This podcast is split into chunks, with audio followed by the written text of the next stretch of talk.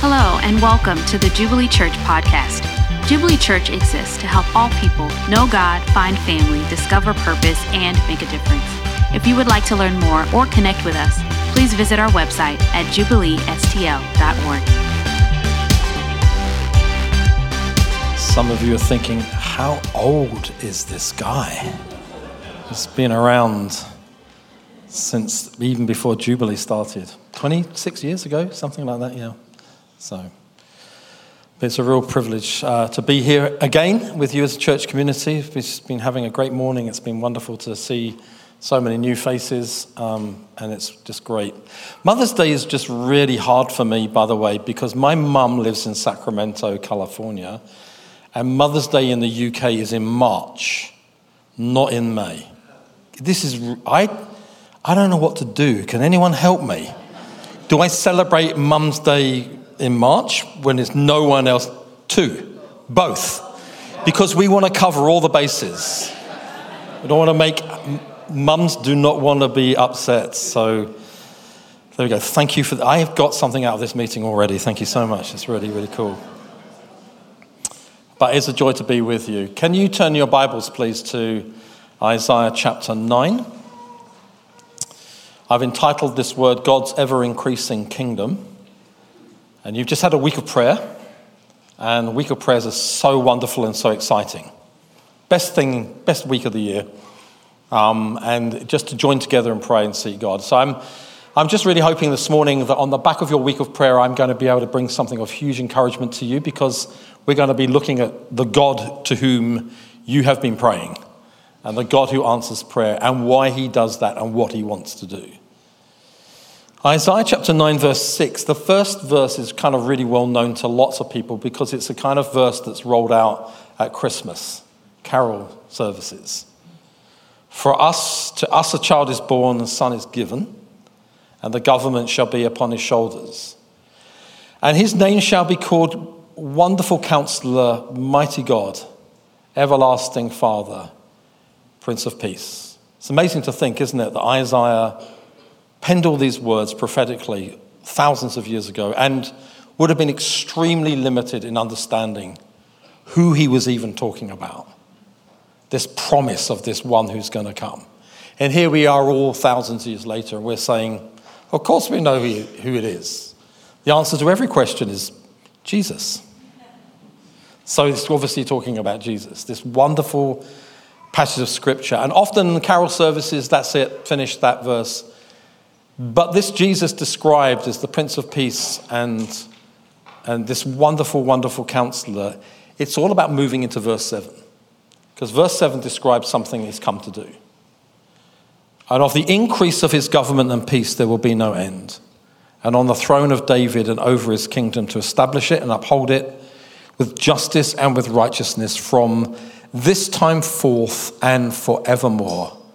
The zeal of the Lord of hosts will do this. This verse is full of wonderful promises that need to undergird our lives as individuals and undergird us as Jubilee Church. Because it describes amazing things. It describes Jesus, who the government is upon his shoulder, and of the increase of his government and peace, there will be no end. There is a seat at the right hand of the Father, it's an empty seat is reserved for only one person who is worthy to sit on that seat. And Jesus, it says in the Bible, he did not grasp equality with God, which is what that seat represents, but emptied himself and became amongst us. Therefore, God has highly exalted him to the highest place. And Jesus has sat down on the, at the right hand of the Father, which signifies the outcome of everything is established. No one else is going to sit on the seat. All authority is established. You've been praying all this week to one whose authority cannot even be taken away forever and ever and ever. You are actually allowed to be excited about this, just to let you know. I know you know I'm from the UK and no one expresses any emotions, but just remind me where I am this morning, can you? And, and, and it's an ever increasing kingdom, it, it never comes to an end. And I love that, that it's established, it's rooted, it's, there's no other authority, there's no name that can be named, there's no one else. He has no rival, he has no equal. He has established now and forevermore. Hallelujah. Yesterday in my country, we crowned a king. What you need to know about this significantly is I was born in 1955, don't do the math, and Queen Elizabeth was crowned in 1953. So in my entire life, I have never known another sovereign uh, queen or king in my life. So yesterday's kind of quite significant for a lot of people because it wraps around and it starts all over again. So a king, Charles III, is established. The deal for us is this however long they reign, it's temporary, it's not eternal, it doesn't go on forever. There's only one King of Kings, and there's only one Lord of Lords. And his reign never ends. Never ends. He never, never ever will be crowned again because he has sat down at the right hand of the Father on high. And so this verse is talking about his rule and reign, and it's talking about his kingdom and talking about his authority. The Bible talks a lot about the kingdom of God, the rule and reign of God. In fact, in the New Testament, 80 times alone, the phrase kingdom of God is used. Jesus spoke about the kingdom of God so many, many times. I just want to read to you a couple of things he said about this ever increasing, everlasting kingdom, because he wants us to understand something about what this kingdom looks like. Jesus said, it says in, in Luke chapter 13, verse 18, Jesus said, What is the kingdom of God like, and to what shall I compare it? It's like a grain of mustard seed that a man took and sowed in his garden, and it grew and became a tree. And the birds of the air made nests in it. And again, to what shall we compare the kingdom of God? It's like leaven that a woman took and hid in three measures of flour until it was all leavened. We could look at verse after verse referring to these things. We just look at one other in, Mark uh, chapter 4 and verse 26. Again, Jesus said, The kingdom of God is as a man should scatter seed on the ground.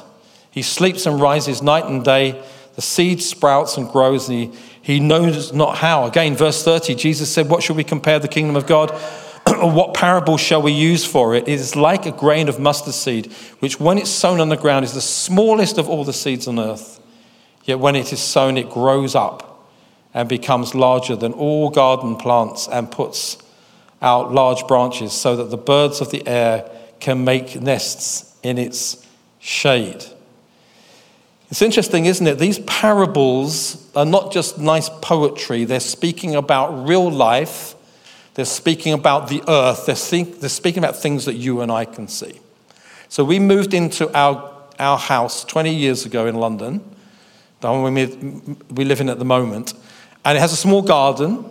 Um, and my wife, sitting over here, Liz, she, she's the gardener. I cut the lawn. She does everything else. I don't even, my opinion doesn't even count. So she's the gardener, gives herself to the garden. One thing she decides 20 years ago is this garden needs to be transformed. And one of the ways to be transformed is we're going to plant seeds, we're going to plant potential trees apple trees, plum trees, in the garden here and there, and then what has become known as a twisted willow tree, which when she planted was about here, and now it's just absolutely enormous beyond this ceiling. Its branches go out across the garden, across the neighbor's garden. I actually haven't seen my neighbors for about five years. Um, it, it, it's just, you can't believe how massive it is. And now, guess what? Birds of the air come to nest in this willow tree. Whenever I wake up, I, am just looking at what Jesus spoke about. He said, This is what the kingdom of God is like. It starts as a tiny little mustard seed, and there's a process by which it then becomes much bigger than it was. And natural process, the, the, the, the universe, our planet, has natural processes in it. There are just things that have natural processes. So, for example, if you've got a room in your house that you don't touch, that you put stuff in, but you don't do anything with and you leave it, You don't tidy it. You don't do anything to it. The natural process is that things will begin to decay. For many of you, it's the teenager's room in your house. The teenager's still in it and hasn't noticed that decay is happening all around because there's never any reason to tidy anything up. If you, the natural process of anything that you leave on this planet is not that it will improve by itself, but the natural process is, is that it will decay. Now, God has a kingdom with a natural process that once the thing started and kicked off, it will begin to produce the reason that it started. So, one commentator commenting on these two scriptures we've read about Jesus' opinion or statement about the kingdom of God, he says this The final outcome is inevitable once the natural process has become. This is really, really important for us. Once something's been kicked off, there's a process that kicks in, which I'm just going to share with you what that is in a moment. It's just a natural process, it just happens. My son is six foot five. He wasn't like that when he was born, which is good news. He was tiny. He was just a baby. He wasn't, he wasn't bigger than any normal baby. But once he'd been born, a natural process in his life began, which means for him it just kind of went on and on and on growing because it was a natural thing to happen. Genesis 1:11 says this. We're talking about seeds of the kingdom. God's ever increasing kingdom can start like a tiny little seed. Did you know that God's already planted a seed in you? Did you know God's already planted a seed in Jubilee? God's already planted a seed in Confluence. God's already planted seeds and he's got more seeds yet to plant. Genesis 1:11 and God said, "Let the earth sprout vegetation, plants yielding seed, and fruit trees bearing fruit, in which is their seed, each according to its kind on the earth." It's kind of like if you put this seed of apple tree, it's going to produce apples in the end because the inevitable process has begun. The reality is for us that once these processes have started, they don't start later. I want you to really hear this, this is important. They start at the moment it begins. So there's a saying, I don't know where it comes from, but I really like it. It's not in the Bible. It just is this all the tree is in the seed. Now that's an interesting little phrase because I think it's what Genesis 1:11 is telling us. There's going to be fruit coming later. It doesn't come later, it starts at the beginning. All the tree is in the seed. The moment the seed's established, the DNA of what's going to happen doesn't come later. It happens right at the time of initiation when it first starts. We're working with a whole load of church plants. I, I was, we just heard about uh, the Hague. I was preaching this church two weeks ago. Started as a tiny, tiny little thing, and now it's absolutely massive church community, planting churches all over the place.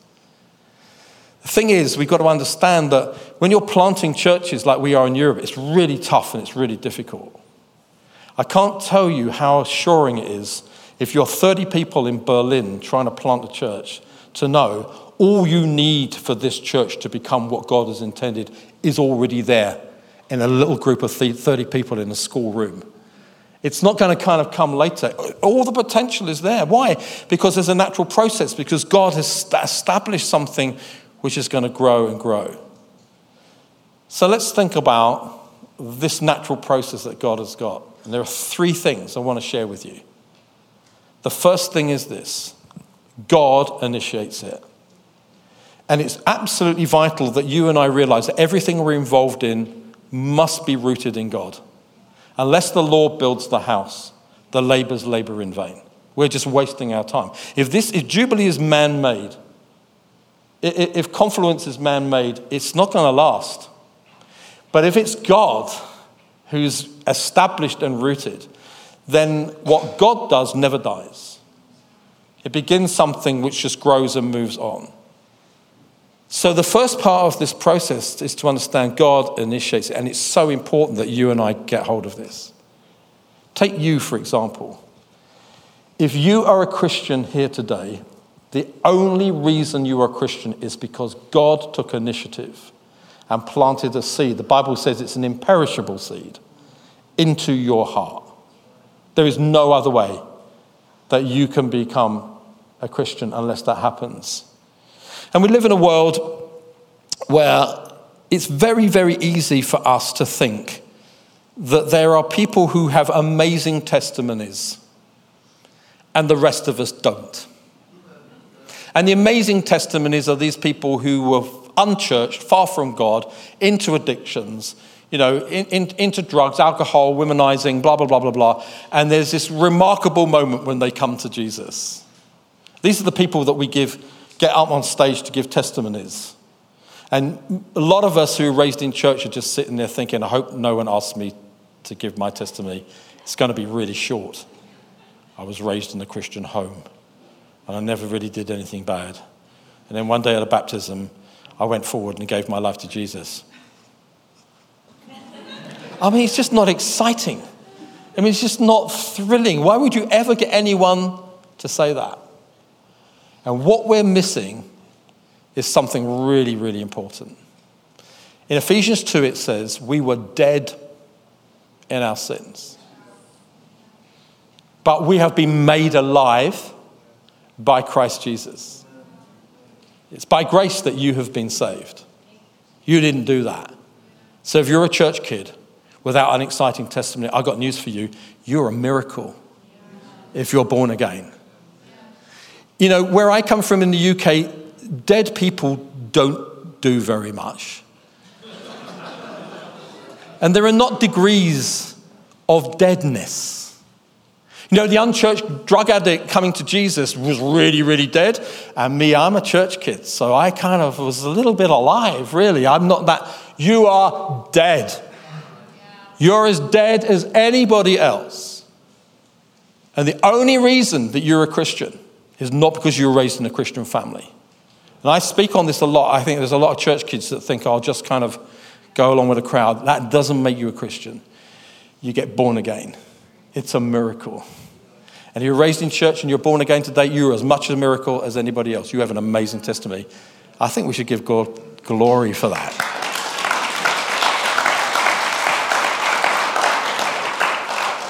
God initiates it. Do you know God only doesn't only initiate it in you as an individual, He initiates it in churches.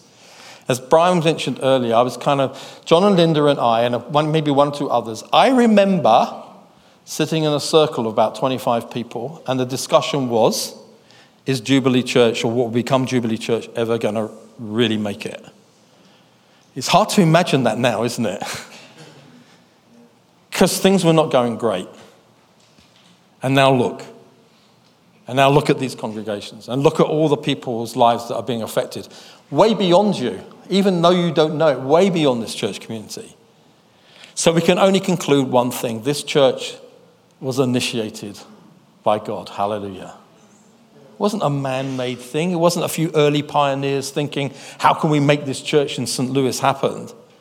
It happened because God initiated it and He has confirmed it over and over again. Hallelujah. Your confidence in the future of this church is that God initiated it. Your confidence in your own life is because God initiated it. Second principle is this God sustains it. He doesn't just start, He sustains. I get to cut the lawn. My wife, having planted these seeds, nurtures, waters, protects, does the hard graft because this little seed needs those things. And God sustains our lives. He waters us, He nurtures us, He gives everything that's possible to make this initiation become all that He intends for it to be. And so, for you as an individual born again, the seed has been sown, initiated by God. He comes to sustain. Jesus said, None shall pluck them out of my hand. Jesus said, I will never leave you, I will never forsake you. No one can separate us from the love of God which is in Christ Jesus. I am not clinging on by my fingertips to God, hoping I'll make it in the end. His everlasting arms are all around me. I'm not carrying God, God's carrying me. He is the one who initiated it, and He is delighted to sustain it over and over again. That's His purpose, that's what He wants to do. It says in the Bible, He who began a good work will bring it to completion. If He's begun a good work, He's committed, sustaining it, protecting it, enabling it in order to grow. Now, I have a part to play in all of this as well. I'm a Christian and I'm part of a local church. No one made me become part of a local church. I decided to do that because I realized I will never grow as a Christian by being isolated. No Christian grows in isolation. They're like a seed planted in a, in a church which is like good soil on which to grow. But that's something I do. To sustain my Christian life, I decided I needed to be with my brothers and sisters. I realized I needed to grow my Christian life, sustain it. I needed to become someone who got discipled. I, I, got, I became a Christian in my late teens, having been raised in church, but I was just going, please disciple me. I need disciple. I was just, I was like a sponge, just soaking everything out of somebody, and then I'd go on to the next person afterwards because I was just so zealous and wanted to grow.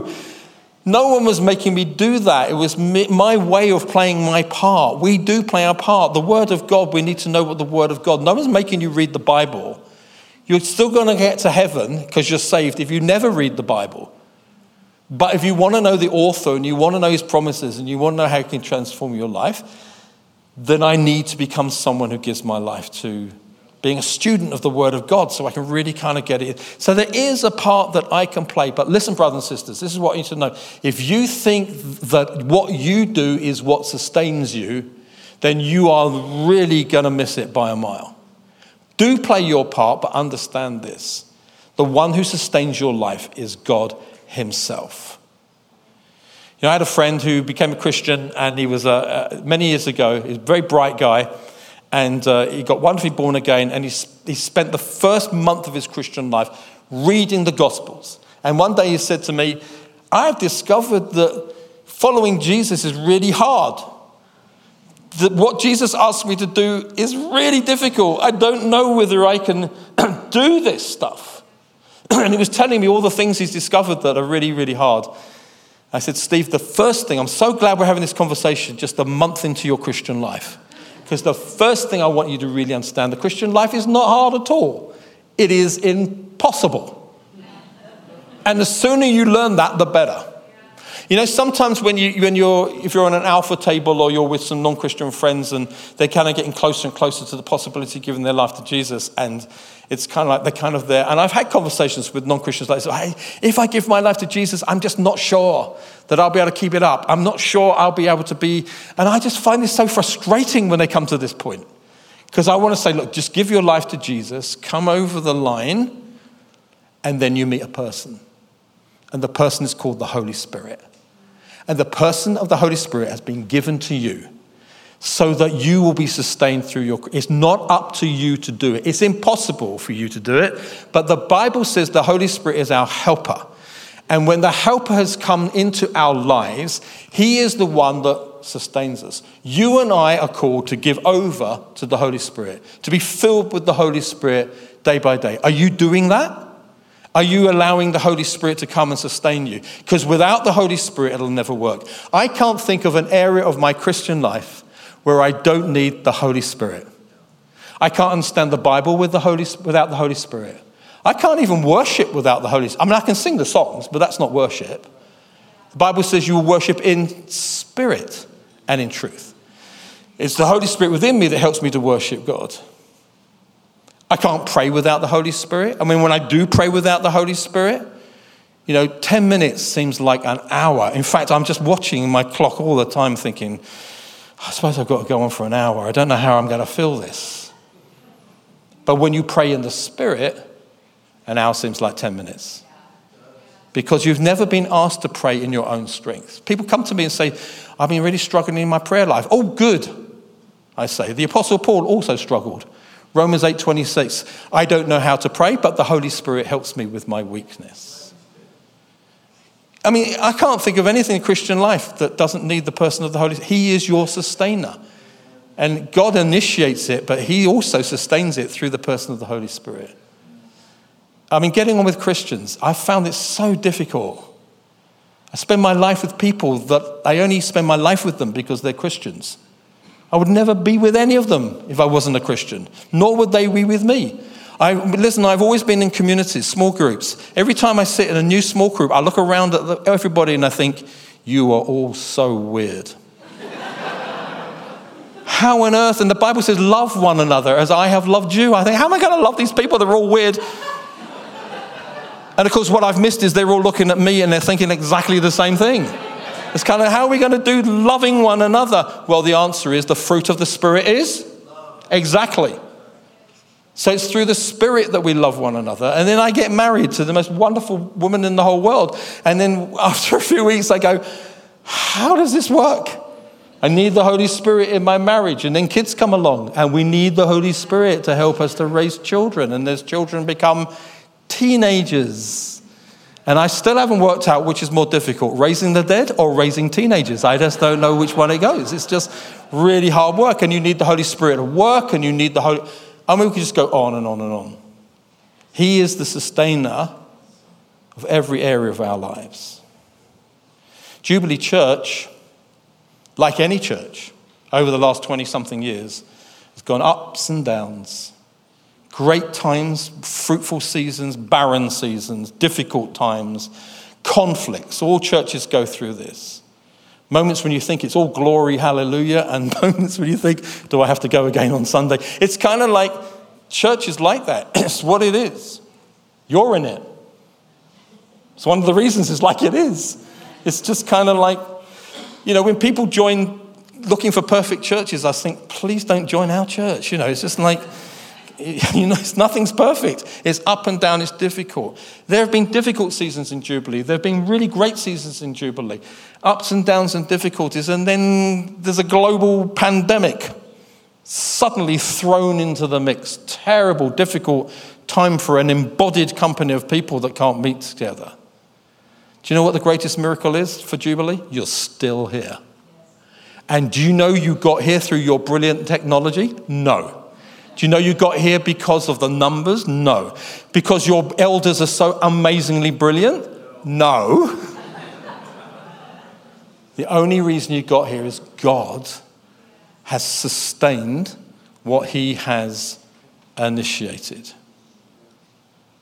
Third and final thing is this God grows what he begins. You've seen that in these wonderful parables of Jesus talking about this already. Even a grain of mustard seed, what you can't even see, will grow into a great tree. God initiates, God sustains, and God grows. And if I can just say this, and I, don't know if you grasp it, it, He actually specializes in small things becoming large. It's kind of like that's the deal. It's small. How's this small thing ever going to become? That's what God does. It's part of the process, it's part of the promise of growth. Just like the decaying room will obviously decay, the small thing will inevitably grow because that's what God is like. God says to Adam and Eve, just one couple, I want you to multiply, I want you to increase, I want you to fill the earth. Six, seven billion people later in the earth, we're doing pretty well. God speaks to Abraham and says to him, You will be the father of many nations. Okay, I'm 100. Have you noticed that? I've never had children. Oh, by the way, my wife's 99 years old. And it says in the Bible they considered their bodies as good as dead. But because God was going to initiate and sustain, he could take nothing.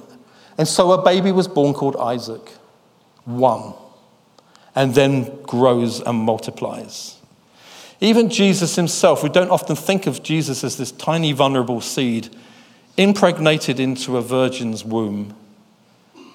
And the point of that is, Jesus was the firstborn of a whole new community. It says it in Romans chapter 8, verse 29.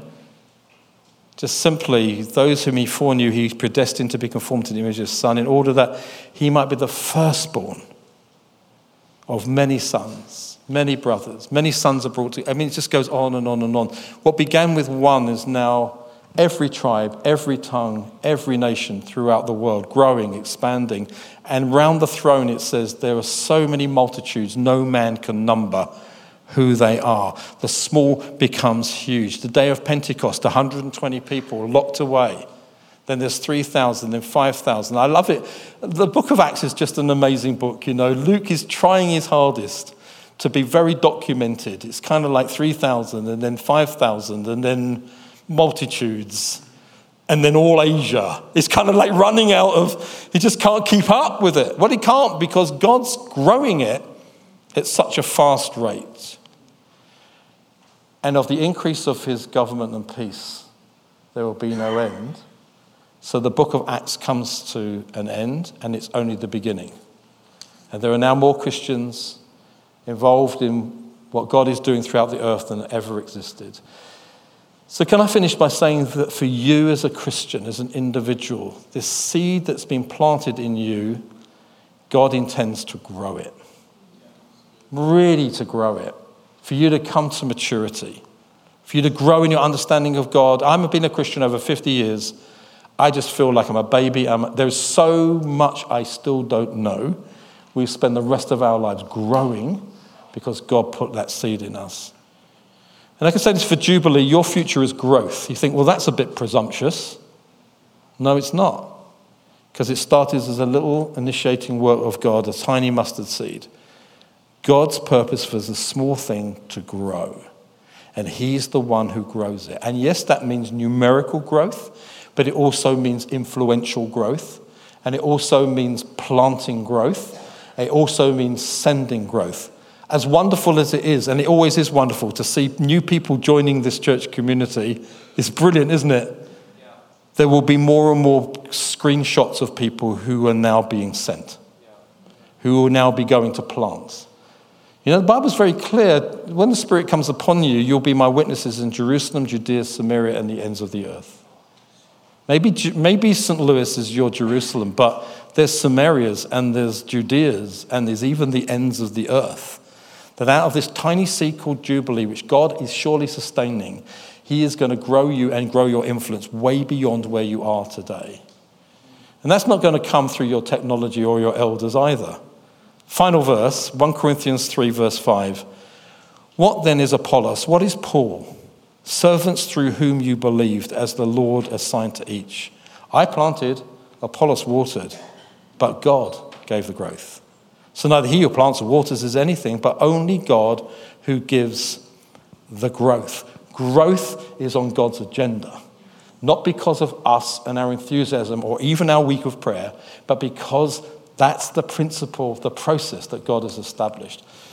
We had a lady many years ago in our church who I knew, and she, our church was really growing rapidly, and she said to me at the end of the meeting, I just want you to know that I'm leaving.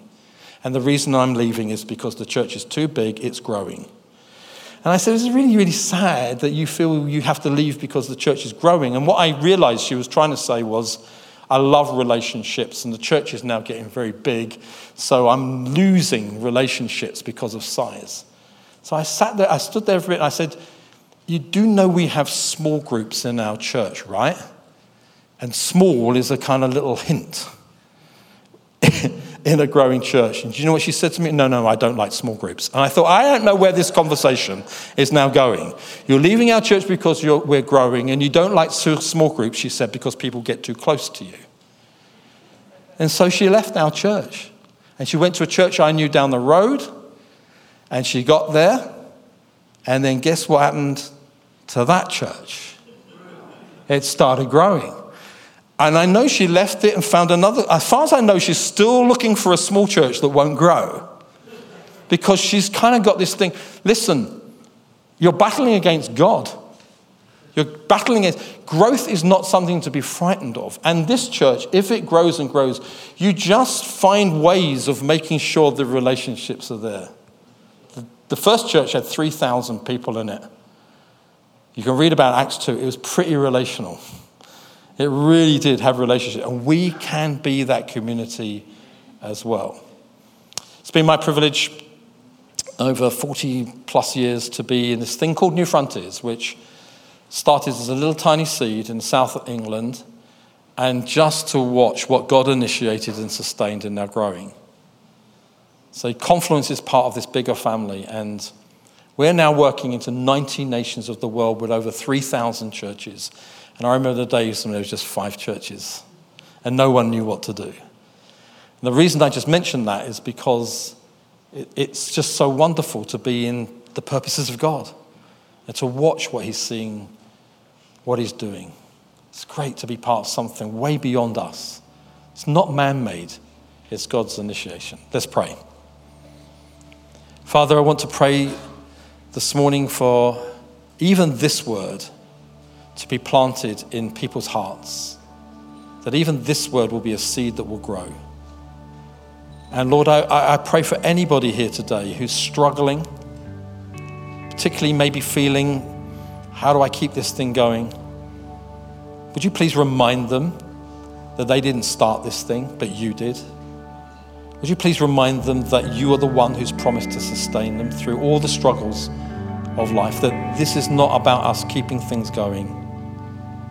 And really pray, Lord, for Jubilee Church, that this church community will increasingly have confidence that you initiated and you have sustained. And you will cause wonderful growth at every level to come to this church community and beyond. We ask it together in Jesus' name. Amen.